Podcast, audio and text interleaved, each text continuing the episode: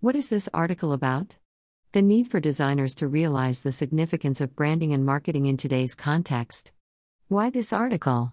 Because designers haven't been paying much attention to branding and marketing lately. How will you benefit? You'll realize what you as a designer are missing out by neglecting this secret ingredient to skyrocketing your design career. What is branding and marketing? What do I mean by for designers? You might have come across these two mistakenly interchangeable terms in your daily life. We've been so associated with brands these days that possessing a non branded item is almost a shame. In simple terms, branding is defining a strategy with mission and values that'll guide your business in the long run. It is the why of your business. Marketing is the how of your business. Marketing is a micro level short term strategy. I'll get into the understanding of these two terminologies later because you're not here for a lecture on business management. Why are you here? You're here to walk with me through a journey wherein I'll show you how the world around us has changed since the Industrial Revolution, how design has evolved over the past century, and how designers have been unable to cope up with branding and marketing when compared to the products they design. This article hopes to evoke your emotional intelligence in understanding the necessity for a designer to establish his slash her brand. Do you remember? Do you remember the world before people around you started using the word design in their everyday lives? Chances are that you might have seen that engineered era or might have heard about it from your parents. People were constructing buildings, decorating their house interiors, inventing products, developing code, putting together a computer, setting up their website, and all this time, they had been engineering our lives.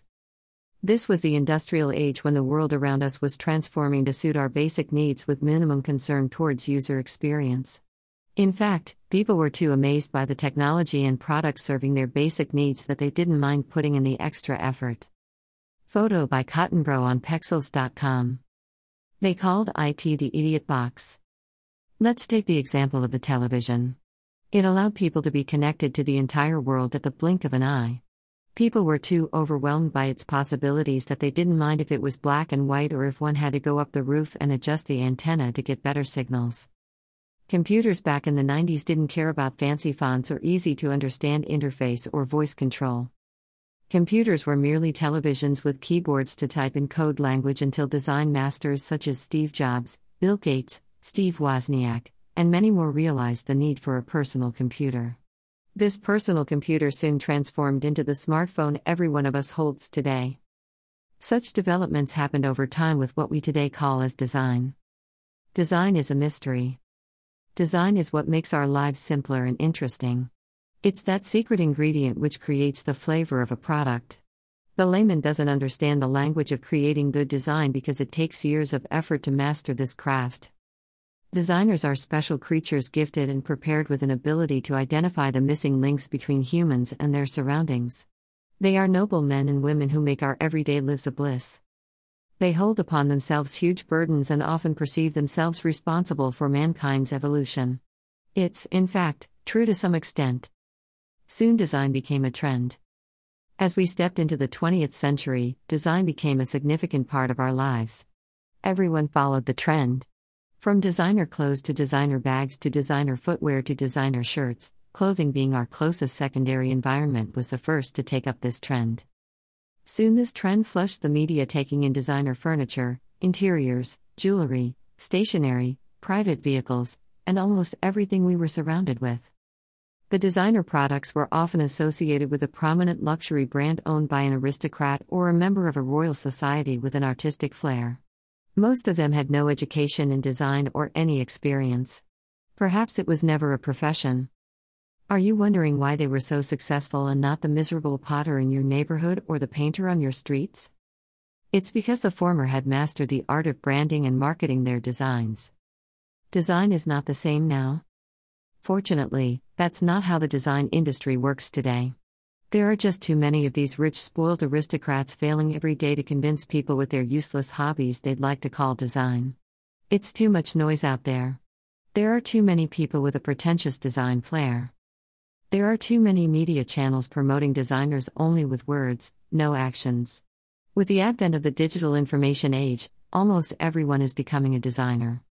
Photo by Oleg Magni on Pexels.com. Remember your shopping experience. Remember how you used to shop in the 90s when you would go to a local neighborhood grocery store with a list of items handed over to by your mom? There wasn't much to choose from. Compare it with how you visit the shopping mall today with an empty cart. You spend hours roaming around the store with ultimate freedom to choose from a million brand choices of the same product. Which brand of tomato sauce should you buy? They don't have your regular, so which one to select from these tons of shelves? What if the new one doesn't go with your dishes? What if the new one has artificial flavors? What if the expensive one is nothing but a scam and not truly natural? Surely, this comes with a hidden jolt of anxiety and indecisiveness. Too much silent noise today. This scenario is comparable to the designers out there today. People today are confused and overwhelmed with a million choices when it comes to hiring a designer for a particular project. Should he hire someone with no experience? Maybe give it to a corporate firm? Or to trust his relative son for the design? Maybe he can copy something from Pinterest? Should he go online and hire a freelancer? What if the experienced designer is old fashioned? What if the young, inexperienced designer just messes up the project? How would he know if he has to hire a specialist designer or a general consultant?